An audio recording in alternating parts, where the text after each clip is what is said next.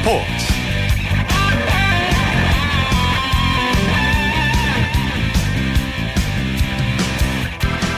여러분 안녕하십니까 아나운서 오승원입니다. 오늘이 절기상 서리가 내리기 시작한다는 상강이죠. 중부지방 곳곳에 비가 오면서 미세먼지가 거쳐서 운동하기도 스포츠를 구경하기도 아주 좋은 날씨였습니다. 자, 이렇게 날씨 덕분인지 스포츠 경기장에도 많은 사람들이 몰렸는데요. 프로야구 두산이 NC를 꺾고 한국 시리즈에 진출하게 됐습니다. 두산은 오늘 열린 플레이오프 5차전에서 접전 끝에 이겼는데요. 자, 2년 만에 한국 시리즈 무대를 밟게 된 두산은 하루 쉬고 모레부터 정규 시즌 1위인 삼성과 우승을 건 마지막 일전을 벌이게 됩니다. 자, 삼성이 도박 혐의로 핵심 투수 3명을 잃은 상황이죠. 이렇게 되면 두산이 14년 만에 우승을 노려볼 수 있을 것 같은데, 자, 과연 올 시즌 한국 시리즈 우승은 어느 팀이 차지하게 될까요? 네, 토요일에 함께하는 스포츠 스포츠 먼저 플레이오프 5차전 소식 자세히 살펴보겠습니다. 이데일리의 박은별 기자와 함께합니다. 안녕하세요. 네, 안녕하세요. 네, 플레이오프 5차전 분위기부터 좀 전해주시죠. 네, 마산만 오면 팬들이 정말 가득합니다. 요즘 네. 포스트 시즌 흥행이 좀 저조하다 이런 얘기가 있었는데 마산에서 열린 세 경기가 모두 매진이 됐고요. 오늘도 매진이었습니다. 오늘 플레이오프 마지막 5차전을 맞아서 팬들이 많이 찾아주셨는데요. 뭐 주말이기도 했고 또 날씨도 참 좋았던 덕분에 NC 팬들이 많이 찾아주셨고요. 또 응원도 대단했습니다. 네, 어, 두산이 NC를 꺾고 2년 만에 한국 시리즈에 진출했는데 플레이오프 2일 4차전 승리팀이 5차전을 이긴다는 공식 이번에도 맞 았어요. 네. 지금까지 오전 3성승제로 열린 플레이오프가 25번이 있었는데 그중에서 5차전까지 승부가 이어진 거는 총 11번이 있었습니다. 네. 또 그중에서 1차전 그리고 4차전 승리 팀이 한국 시리즈 진출 확률은 6번 100%였어요. 음, 그래서 오늘도 두산이 확률적으로는 한국 시리즈에 갈 것이다 이런 예상이 있었는데 그 예상대로 두산이 1차전, 4차전, 5차전을 승리하면서 오늘 그 승리 공식을 이어가게 됐습니다. 오늘 6대 4로 역전승을 거두고요. 네. 시리즈 전적 3승 2패로 한국 시리즈 진출을 확정지었습니다. 네, 오늘 선발 투수가 두산은 장원준, NC는 스튜어트였는데 어, 마운드 대결도 정말 치열했지만 한편으로 좀 아쉬움이 남았죠. 네, NC가 오늘 경기에 앞서서 어, 두산에 니퍼트가 있다면 우리한테는 스튜어트가 있다라는 음. 말로 좀 자신감을 표현하기도 했는데요. 결과적으로는 아쉬움만 남았습니다. 2차전에서 9이닝 1실점으로 완투했던 스튜어트 선수 오늘은 5회도 채우지 못하고요. 4이닝 6자책점을 기록하고 마운드에서 내려왔습니다. 반대로 오히려 두산 장원주 선수가 더 잘 던져줬어요. 6이닝 4실점으로 뭐 오늘 실점이 조금 많긴 했는데 그래도 6회까지 선발 투수로서 버텨주면서 네. 마무리 이현승 선수까지 가는 길목을 잘 책임져줬다는 점에서 또 의미가 있었던 호투였습니다. 네, NC가 초반에는 좀 앞서 나갔는데 역전이 몇 회에 된 건가요? 네, 초반 분위기는 말씀하신 대로 NC가 좀 더 좋았습니다. 그런데 0대 2로 어, 두산이 지고 있던 4회에 양의지 선수가 솔로 홈런을 때려내면서 분위기를 가져왔고요. 그 다음 5회에 두산이 대량 득점을 뽑아내면서 역전에 성공하게 됩니다. 어, 선두타자로 나선 김재호 선수의 2루타를 시작으로 해서 뭐 연속 3안타가 터졌고요. 또 2대2 동점에서는 김현수 선수의 2타점 적시타가 오늘 승부를 결정지었죠. 음. 이후에 뭐 양의지 선수의 희생 플라이나 또 오재일 선수의 타점으로 도망가면서 두산이 중반에 승리를 잡을 수 있었습니다. 네, 오늘 두산은 확실히 공격 야구를 좀 보여줬는데 김태형 감독의 뚝심이 통했다 이렇게 볼 수 있을 것 같아요. 네, 5회 상황이 대표적인 예로 볼 수 있겠는데요. 2대2 동점에서 주자가 2루에 나가 있는 상태였거든요. 무사 2루. 네. 그리고 보통 같은 경우면은 이번 타자 허경민 선수에게 번트를 지시할 것 같았어요. 음. 왜냐하면 뭐 중심 타선으로 연결된다는 점에서 어, 이번 타자한테는 번트를 대고 또 확률 높은 중심 타선에 맡기지 않을까 하는 예상도 해봤는데 네. 오히려 김태형 감독이 허경민 선수에게 강공을 지시합니다. 음. 그리고 또 그 강공 작전이 또 안타로 연결되면서 두산에는 오히려 더 좋은 기회가 계속해서 이어졌거든요. 오늘 그 상황을 두고 김태형 두산 감독도 승부수였다라는 어. 얘기를 했고요. 어, 번트를 대고 아웃 카운트 하나가 더 늘어나면 오히려 흐름이 끊길 것 같아서 어, 강공 지시를 했- 했다는 그런 설명도 했습니다. 그렇군요. 자, MVP는 어떤 선수가 차지하게 됐나요? 네, 리포트 선수였는데요. 1차전, 4차전 승리의 주역이었죠. 음. 어, 모두 16이닝 무실점 피칭으로 시리즈 MVP가 됐습니다. 특히 4차전에서는 3일밖에 쉬지 않았는데도 마운드에 올라가서 엄청난 호투를 보여주면서 어, 벼랑 끝에 있던 두산을 오늘 살려냈습니다. 그리고 양혜지 선수도 김채영 두산 감독이 마음속에서 뽑은 어, MVP 중 하나였는데요. 네. 그 양혜지 선수가 지금 엄지발가락 부상 중이잖아요. 그렇죠. 그런데 진통제까지 맞고 또 투혼을 보여주고 있는 것이 어, 선수단 전체에 큰 메시지를 뒀다고 또 기특하다고 김태형 감독이 칭찬을 아끼지 않았습니다. 네. 어, 그렇게 선수들의 어떤 희생이 있었기에 또 오늘 이런 좋은 결과를 가져가게 된 게 아닌가 하는 생각이 드는데요. 어, 두산의 원동력 뭐라고 생각하세요? 박은별 기자는. 일단 장원준 선수 그 FA였던 장원준 선수의 영입이 컸다고 봐요. 음. 시즌 때 12승을 채워줬고요. 또 포스 시즌 때 두산이 외국인 투수 한 명 없이 조금 어, 열세인 가운데 치르고 있잖아요. 그런데 그렇죠. 그 외국인 투수가 해줘야 될 그 빠진 자리를 또 잘 메워주고 있고요. 음. 그리고 뭐 이현진 선수의 마무리 전환으로 두산이 어, 다른 여느 가을보다 뒷문이 다 단단해졌다는 것도 하나의 원동력이 될 수 있을 것 같고요. 뭐 김태형 감독의 카리스마 리더십도 뭐 빼놓을 수 없는 원동력이 될 거고 음. 또 그와 함께 올해 트레이닝 팀을 부각을 한 것이 양의지의 부상 사례에서도 그렇듯이 좀 선수들 부상이나 체력 관리에 도움이 되고 있다고 보고 있습니다. 네. 어, 지금 김태형 감독의 카리스마를 얘기해 주셨는데 감독 데뷔 첫 해입니다. 한국 시리즈 진출에 성공했는데 소감이 남다를 것 같아요.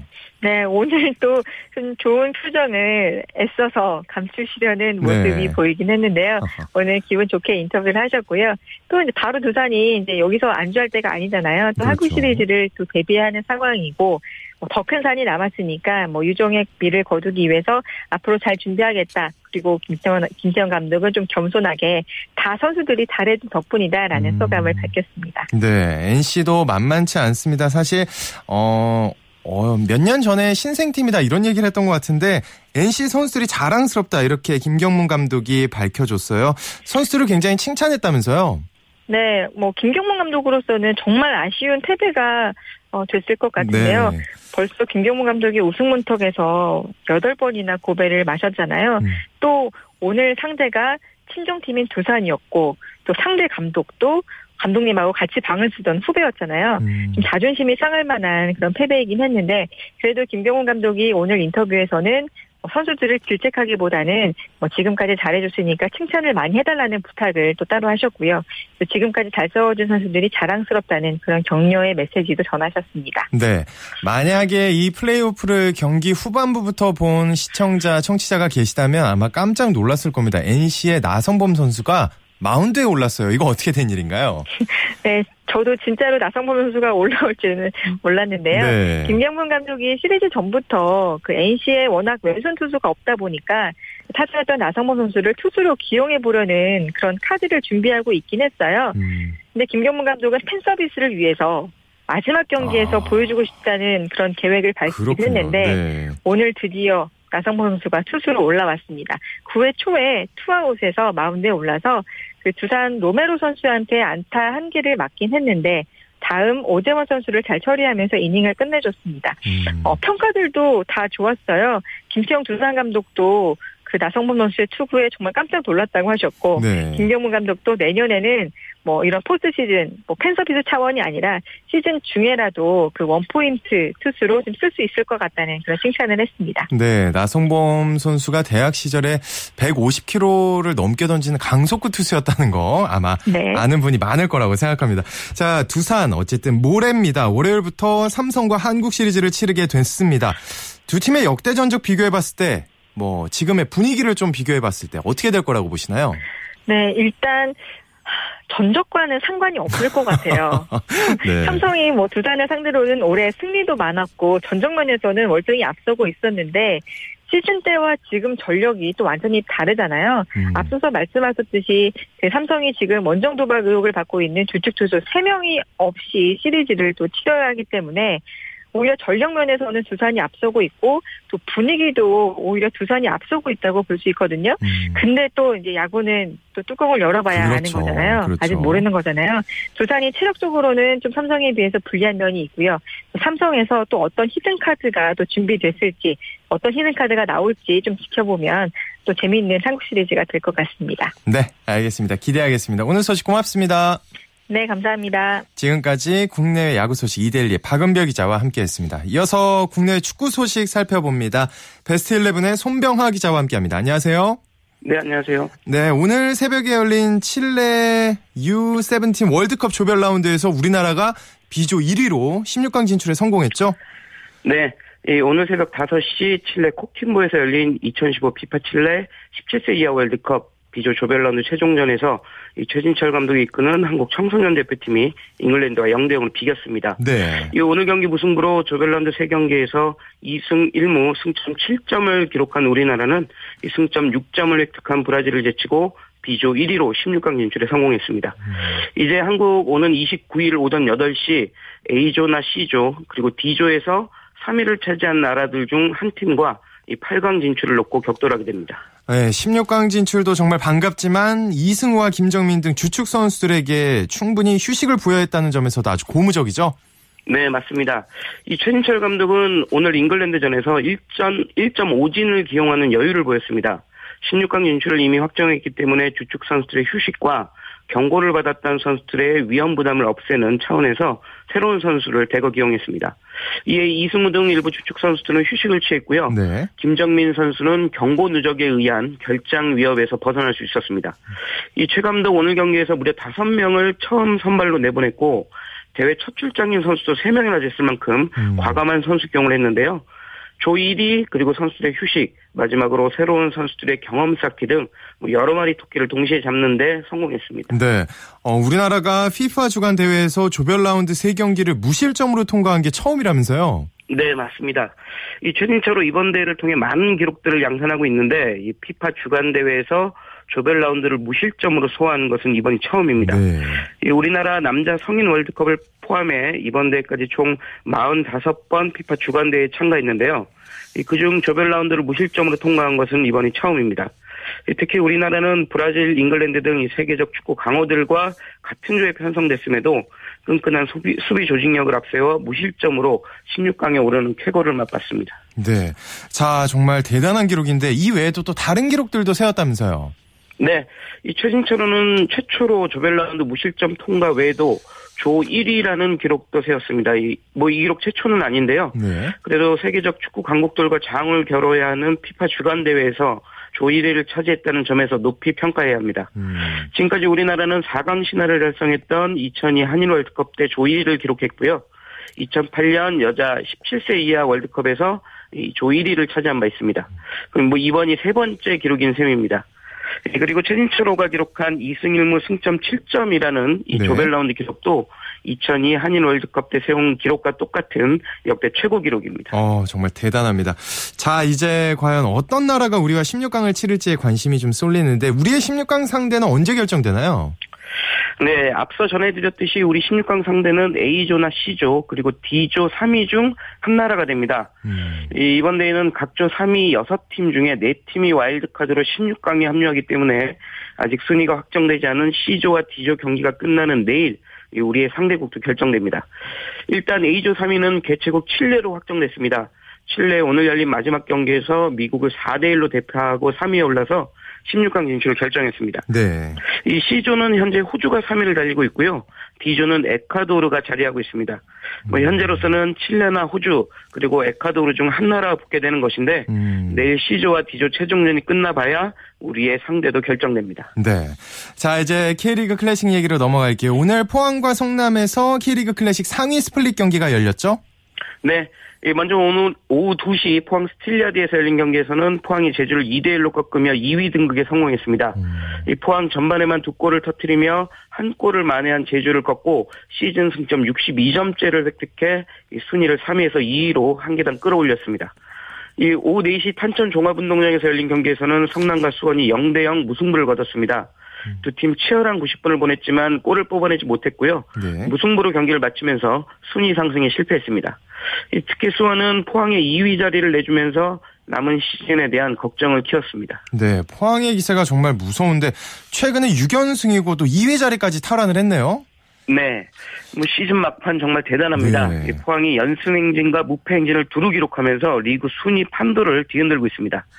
포항은 오늘 경기까지 6연승 기록했는데요. 지난 9월 12일 성남전부터 6경기에서 모두 승리하면서 승점을 무려 18점이나 쓸어 담았습니다. 무패 행진 기록은 더 대단합니다. 이 포항 지난 7월 11일 열린 서울전 이후 14경기 연속 무팽진을 달리고 있는데요. 네. 무려 석 달 반 동안 한 번도 지지 않으면서 최고의 상승세를 기록하고 있습니다. 포항 올 시즌 이제 세 경기를 앞두고 있는데요. 과연 무팽진을 어디까지 이을지 팬들의 기대가 큽니다. 네. 반면에 수원은 성남과 비기면서 순위가 3위로 떨어졌는데 자 이렇게 되면 자연스럽게 선두 전북의 우승 가능성이 커졌습니다. 네, 맞습니다. 시즌 내내 2위 자리를 사수하면서 선두 전북을 추격하던 수원이 좀 힘을 잃는 것 네, 같습니다. 네. 수원 오늘 성남과 비기면서 오랫동안 지킨 2위 자리를 2위 자리에서 내려오고 말았고요. 네. 선두 추격에도 힘을 잃으면서 상대적으로 전북의 우승 가능성이 상당히 커졌습니다. 음. 이 전북 내일 오후 4시 서울 월드컵 경기장에서 서울을 상대로 원정 경기를 치르는데요. 만약에 이 경기에서 승리할 경우 남은 경기와 상관없이 올 시즌 리그 우승을 결정하게 됩니다. 음. 수원이 오늘 경기에서 비기면서 전북이 내일 조기 우승을 확정할 수도 있는 그런 기회를 잡은 겁니다. 네. 오늘 소식 여기까지 듣겠습니다. 고맙습니다. 네, 고맙습니다. 네, 지금까지 국내 축구 소식 베스트 11의 손병아 기자와 정리해 드렸습니다.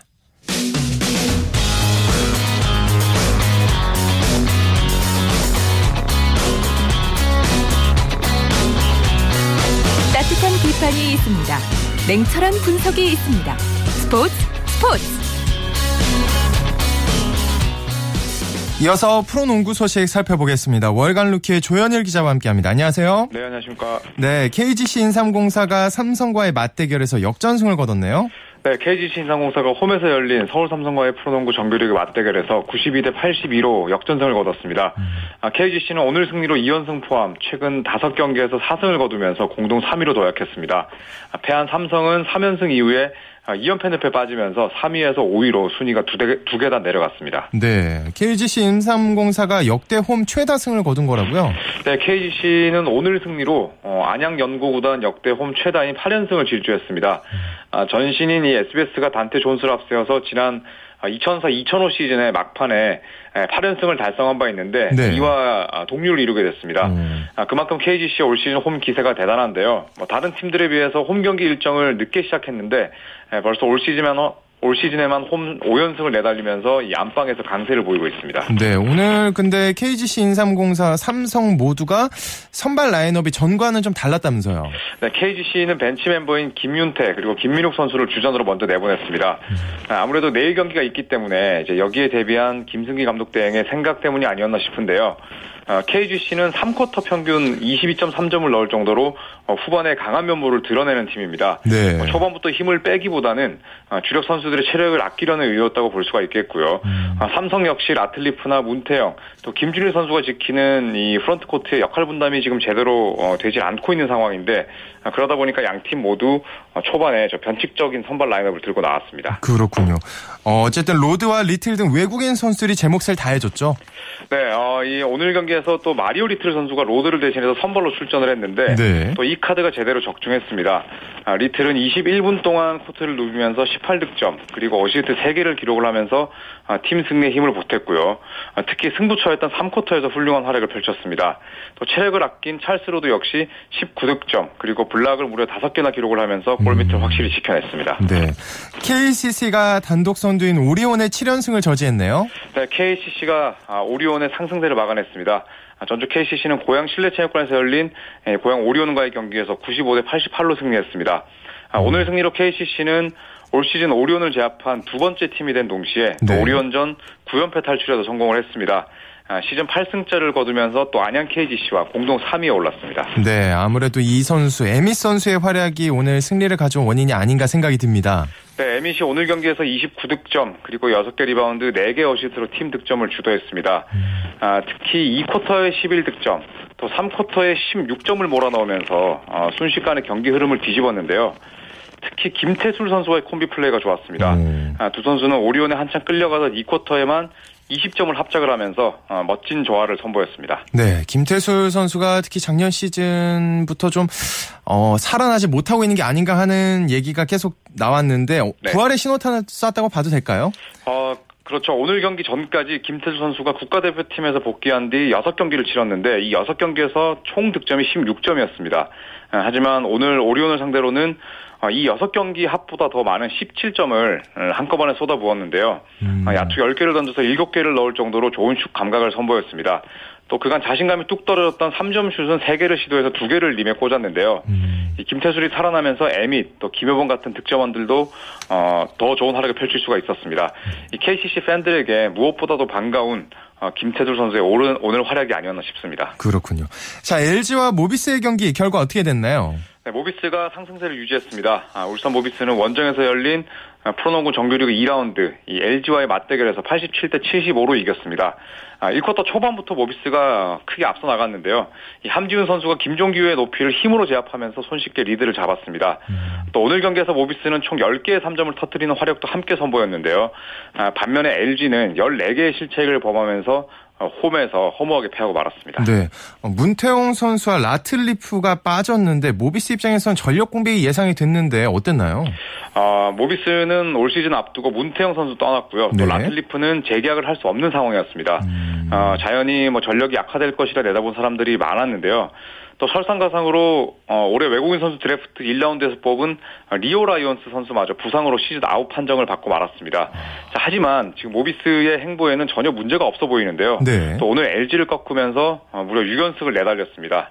또 음. 9승 4패로 어, 단독 2위를 굳건히 유지하면서 뭐 전혀 그런 전력 공백을 느낄 수 없는 예, 그런 음. 행보를 보이고 있습니다. 그러면 모비스의 조직력이 앞, LG를 압도했다 이렇게 봐도 되겠네요. 그렇죠. 모비스 3연패의 최대 원동력은 탄탄한 조직력입니다. 네. 뭐 오늘 경기에서도 이러한 강점이 나왔는데요.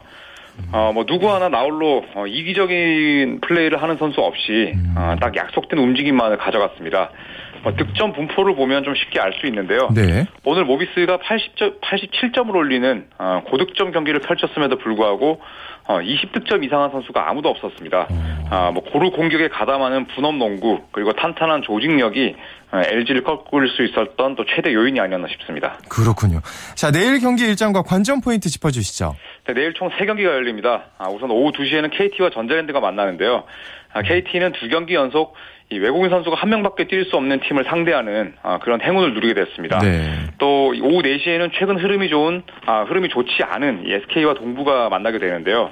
아, 두팀 모두 외국인 선수 문제로 골치를 앓고 있습니다. 아, 이 위기를 어떻게 넘길지 지켜보는 것도 좋을 것 같고요. 또 마지막으로 오후 6시에는 오늘 승리를 거둔 모비스와 KGC가 시즌 두 번째 만남을 가지게 됩니다. 네, 오늘 소식 여기까지 듣겠습니다. 고맙습니다. 네, 고맙습니다. 네, 지금까지 프로농구 소식 월간 루키의 조현일 기자와 함께했습니다. 자, 이어서 프로 배구 소식 살펴보겠습니다. 마이데일리의 강산 기자와 함께합니다. 안녕하세요. 네, 안녕하세요. 네, 먼저 남자부 경기부터 살펴볼게요. 우리 카드가 OK저축은행 꺾고 2연승을 거뒀네요. 네, 그렇습니다. 김상우 감독이 이끄는 우리 카드는 오늘 오후 2시 서울 장충체육관에서 열린 디펜딩 챔피언 OK저축은행과의 경기에서 접전 끝에 세트 스코어 3대 2로 이겼습니다. 네. 오늘 승리로 우리 카드는 3연패 이후 2연승에 성공했습니다. 네. 자, 장충체육관에서 우리 카드라는 팀명으로 거둔 첫 승리여서 더 의미가 있을 것 같아요. 그렇습니다. 지난번에 한국전력과 장충에서 개막전을 가졌는데 그 경기에서 완패로 조금 아쉬움을 남겼었거든요. 네. 하지만 오늘 경기 풀세트 끝에 디펜딩 챔피언 OK저축은행을 꺾으면서 홈팬들에게 굉장히 강한 첫인상을 남겼습니다. 음. 자, 저번에도 저희가 소개를 해드렸는데 우리카드의 김상우 감독과 OK저축은행 김세진 감독이 절친이잖아요. 그래서 절친 그렇죠. 더비라고도 불리고 아주 관심을 많이 모았죠. 그렇죠. 사실 김상호 감독은 성균관대, 김세진 감독은 한양대 에이스였습니다. 네. 그 두 감독 모두 40대 감독으로 V리그 감독으로 부임을 해서 굉장히 맞대결에 관심을 모았는데요. 음. 오늘은 김상호 감독이 웃었습니다. 네, 1, 2세트는 나눠 가졌는데 3세트에서 아주 치열하게 접전을 펼쳤죠?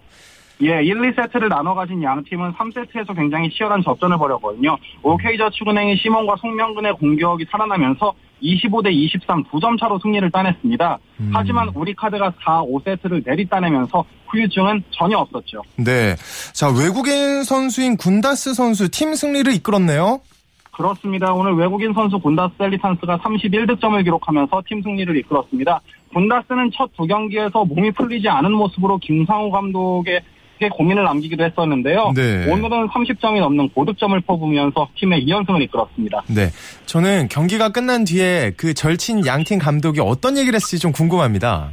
예, 사실 김세진 감독과 김상우 감독 모두 그 절친 더비보다는 팀 승리에 팀 승리 결과에 초점을 맞춘 모습이었거든요. 네. 뭐 김세진 감독은 역시 조금 오늘 아쉬운 경기였다는 평가를 내렸고 김상우 감독은 선수들이 끝까지 잘해줬다는 평가로 칭찬을 아끼지 않았습니다. 네. 자, 여자부 경기 장충체육관에서 열렸는데 홈팀 GS 칼텍스가 도로공사를 이겼네요. 네, 그렇습니다. 이어 열린 여자부 경기에서는 GS 칼텍스가 도로공사의 세트 스코어 3대1 역전승을 기록하면서 오늘 기분 좋은 홈 첫 승을 신고했습니다. 네. 자, 오늘의 관심사는 올 시즌 드래프트 전체 1순위인 GS 칼텍스의 강소휘 선수의 데뷔전이라고도 볼 수 있었는데 어땠나요? 예, 사실 강소휘 선수는 올 시즌 여자부 신인 드래프트 전체 1위로 꼽혀서 관심이 굉장히 컸었는데요. 네. 오늘 2세트부터 4세트까지 선발로 나와서 블로킹 하나 포함 9득점, 공격 성공률 47%로 굉장히 좋은 활약을 보여줬습니다. 음. 뭐 역시 범실이 하나밖에 없을 정도로 안정적인 플레이를 보여줬습니다. 네, 그렇군요. 자, 오늘 배구 소식 여기까지 듣겠습니다. 고맙습니다. 감사합니다. 네, 지금까지 프로 배구 경기 소식 마이데일리의 강산 기자와 함께했습니다. 쳤다 하면 홈런이고 슛 골이고 각본 없는 한편의 드라마. 그것이 바로 그것이 바로 손에 잡힌 우승 트로피. 목에 걸린 그 배달. 너와 내가 하나 되는 그것이 바로 그것이 바로 그것이 바로 꿈꾸던 스포츠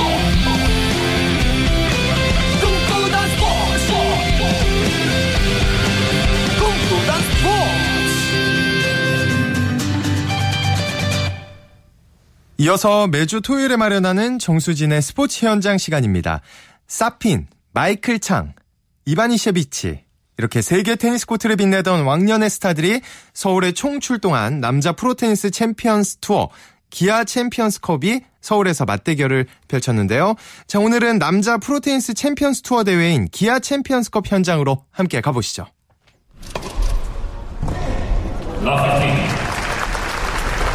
네, 제가 나와 있는 곳은 테니스 경기가 펼쳐지고 있는 올림픽공원의 SK 핸드볼 경기장입니다. 지금 여기서 하고 있는 경기는요, 세계 테니스계를 호령했던 왕년의 테니스 선수들이 대거 출전하는 남자 프로 테니스 챔피언스 투어 대회인 기아 챔피언스컵입니다. 지금부터 그 현장으로 함께 가보시죠. 네, 안녕하십니까. 저는 기아 챔피언스 투어 토너먼트 매니저를 맡고 있는 김경순이라고 합니다. 아, 이번 기아 챔피언스 투어는 그 세계 랭킹 1위 또는 메이저 대회에서 결승 진출한 선수들이 참가하는 대회로서 1년에 9개 경기가 열리고요. 우리나라에서는 이번에 처음으로 열리는 대회이기도 합니다. 아, 이번 대회를 통해서 현재 좀 많이 침체되어 있는 테니스, 우리나라 테니스계 발전을 또 이제 도모하고 또 앞으로 ATP 투어 정식 투어를 우리나라에서 개최하는 것을 목표로 하고 있고요. 우리나라 테니스계 발전이 있길 바라면서 이 대회를 개최하게 되었습니다. 아, 이번 대회는 마라트 사핀, 그리고 마이클 창, 그다음 고란 이바니세비치, 그리고 페르난도 곤잘레스 선수 4명이 참가하게 되고요. 마이클 창 선수는 뭐 워낙 유명한 선수기 때문에 어, 아시아인으로서 메이저 대회에서 우승 경험도 있고요. 곤잘레스 선수 같은 경우도 올림픽 금메달리스트로서 유명한 선수거든요. 내일 또 결승전이 열리게 됩니다. 그리고 많은 분들이 와서 경기도 보시고 즐거운 시간 보내셨으면 좋겠습니다.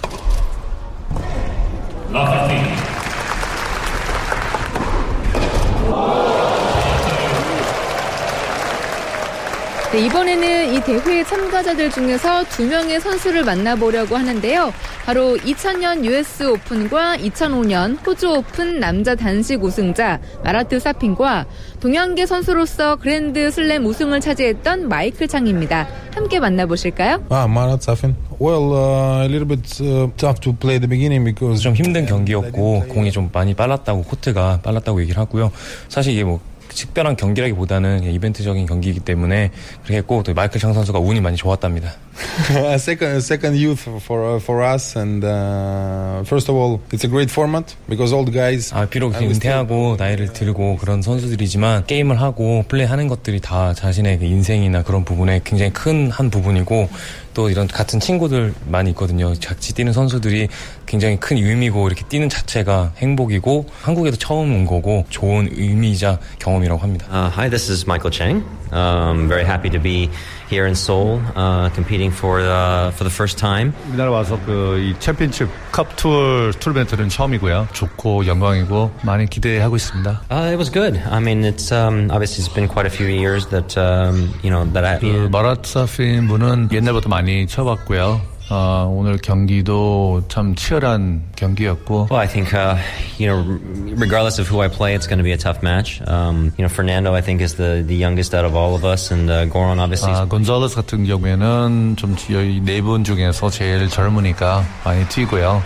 같이 치면은 또 많이 나도 많이 뛰게 돼야 하고 어, 좀 힘들 거라고 좀 보고 있습니다. I think the ATP Champions Tour is, uh, you know, obviously trying to bring, um, you know. Champions levels tennis uh, to different parts of the world. Um, you know, they're, 특히 seem like 그 아시아 지역에서 changing, uh, 이런 토너먼트가 더 많이 늘어나고 있으니까 그것 때문에 좀 의미가 좀 있고요. 또 이 아시아 지역에 있는 그 선수들도 어, 늘어나면서 정현 씨도 그 이제 우리나라에서 좀 많이 뛰고 있으니까 이런 토너먼트를 많이 하면서 아시아 지역에서 아시아 출신 선수들이 많이 나타나면서 기대를 좀 많이 하고 있습니다.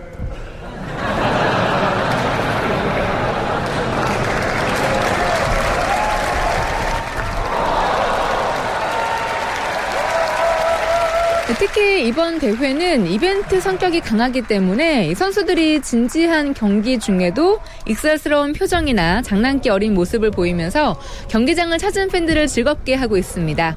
지금 테니스 한국에 있는 테니스 선수들한테도 많은 도움이 되고 그리고 동호인들한테도 눈이 즐겁게 관람할 수 있고 즐겁죠 이렇게 은퇴한 선수들이 하면은 좀 막 쇼맨십도 많이 막 나오고 그러니까 보기 좋고 그런 거 경기를 너무 열심히 해주셔서 감사드립니다. 여전하던데요. 스트로크나 뭐 그런 게 아직은 남아있는 것 같습니다. 안 그래도 동호회 활동도 하고 있는데 네.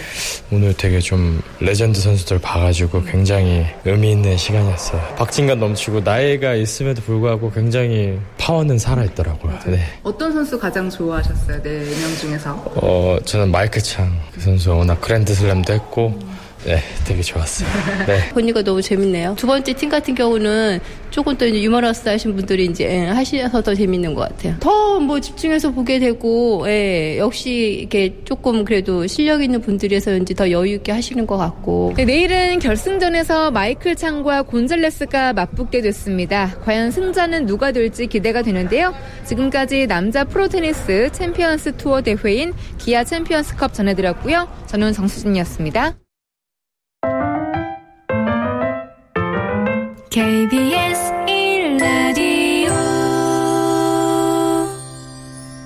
스포츠 세계의 라이벌을 집중 조명하는 시간, 스포츠 라이벌의 세계 시간입니다. 매주 토요일 만나고 있는데요. 한겨레 신문의 김동훈 기자와 함께합니다. 안녕하세요. 예, 안녕하세요. 네, 오늘도 지난주 이어서 우정의 라이벌 프로농구 이정현, 박찬희 선수를 소개해 주시는 거죠? 예, 그렇습니다. 프로농구 역사상 가장 치열했던 신인왕 경쟁을 펼쳤던 두 선수죠. 네. 어느덧 프로 6년 차가 됐는데 서로한테 자극제가 되면서 어, 급성장하고 있습니다. 두 선수가. 음.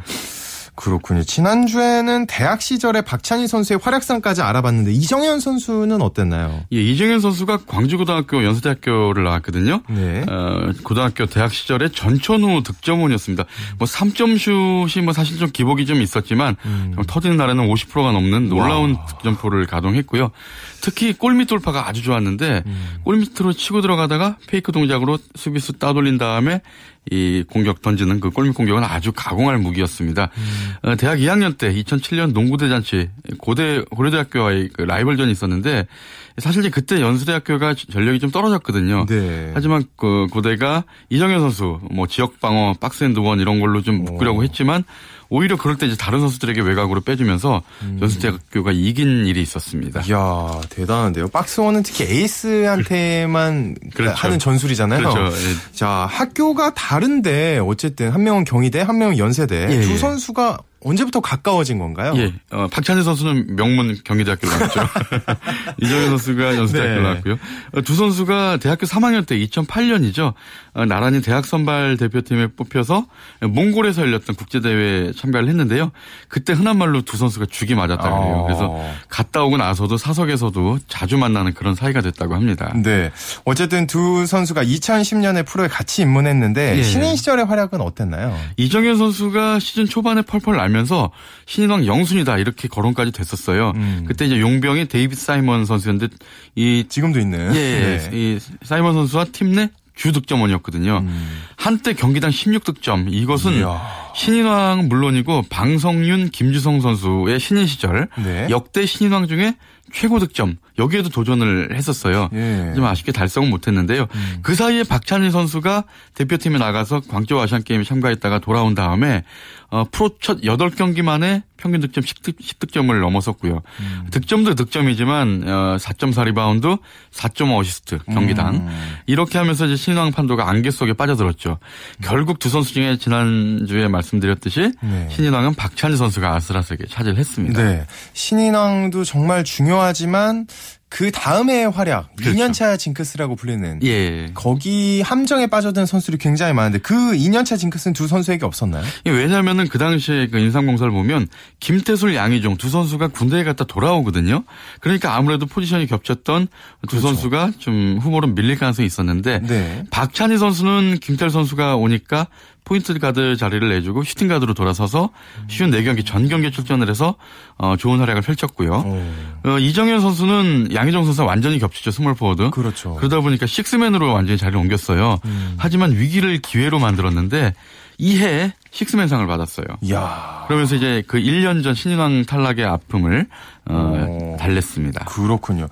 어, 그 시즌에 안양 KGC 인삼공사가 우승을 했죠? 예, 그렇습니다. 이정현, 박찬희 두 선수가 어, 신인 시절 팀 성적이 16승 38패에 그쳤는데 어, 두 선수가 이제 2년 차를 맞고 또 아까 말씀드렸던 선수들 돌아오고 오세근 선수 신인으로. 가세하면서 네. 36승 18패 정규리그 2위를 했거든요. 네. 이 36승은 바로 직전에 16승에서 무려 20승을 더한 성적인데 음. 그때 이 최강 원주 동부를 챔피언전에서 4승 2패로 꺾었잖아요. 네. 그래서 감격적인 챔피언에 등극을 저 했었습니다. 이때 기억이 납니다. 정말 젊은 선수들의 정말 흔히 팬들 표현을 비롯한 미친 활약. 예, 그렇습니다. 네, 보여주지 않았나. 그때 동부가 김주성, 윤호영, 로드벤슨, 동부산성 44승 거둔 게 정규리그 사상 최다승이었거든요. 그 팀을 챔피언에서 이겼으니까 엄청났죠. 정말 대단합니다. 그, 그 당시에 두 선수의 활약은 어땠나요? 예, 팀에서는 정말 없어서는 안 될 존재였는데 음. 두 선수 모두 챔피언전 6경기에 모두 출전을 했고요. 경기당 평균 출장 시간이 20분을 넘었어요. 네. 2년차 선수 치고는 상당히 좋은 활약이었고요. 음. 기량도 부쩍 급 성장을 했는데 박찬희 박찬희 선수가 그 당시 이런 얘기를 했거든요. 경기 중에 체력을 안배하는 요령도 생겼고 네. 리딩할 때 시야도 넓어진 것 같다 그랬고 음. 이정현 선수 역시 식스맨으로 벤치에서 경기를 시작하니까 오히려 경기를 본 눈이 더욱 넓어진 것 같다 이런 얘기를 했었죠. 음. 네, 뭔가 이제 처음에 신인의 패기, 거기다 이제 경험까지 노련해진 선수들이라고 볼 수 있겠는데 올 시즌 활약상 좀 얘기해 주시죠. 예, 두 선수가 사실 중국 후난성 창사에서 열렸던 아시아 선수권에 참가하느라고 올 시즌 그 출발이 늦었거든요. 음. 네. 하지만 팀에 복귀하자마자 펄펄 날고 있는데요. 이정현 선수 얼마 전에 어, 한 경기 33득점 했죠. 음. 서울 삼성과의 경기였는데 이게 이제 한 경기 개인 최다 득점이자 올 시즌 10개 구단 통틀어서 한 경기 국내 선수 최다 득점이었어요. 네. 그리고 오늘도 또 박찬희 선수가 서울 삼성전 15득점하면서 활약을 하고 있는데 음. 두 선수의 활약이 정말 올 시즌 기폭제가 되고 있는데요. 박찬희 선수는 사실 손가락 부상 때문에 조금 출발이 좀 늦었거든요. 네네. 하지만 올, 오늘까지 다섯 경기째 점점 좋은 모습 보여주고 있고 음. 어, 이정현 선수 더 어, 놀라운 그런 모습을 보여주고 있습니다. 네, 뭐 야구든 축구든 농구든 그 선수가 원래 기록하던 그 스탯에 점점 가까워진다는 말을 많이 하는데 예. 잠깐 뭐 힘든 시기가 있더라도 이 두 선수 실력을 보여준 만큼 계속 그 자리를 찾아가지 않을까 하는 생각이 듭니다. 오늘 네. 소식 고맙습니다. 예, 감사합니다. 네, 스포츠 라이벌의 세계 한겨레 신문의 김동훈 기자와 함께 했습니다. 자, 저희가 오늘 준비한 소식 여기까지입니다. 내일도 풍성하고 재미난 스포츠 소식으로 돌아오겠습니다. 함께 해주신 분들 고맙습니다. 지금까지 아나운서 오승원이었습니다. 스포츠 스포츠.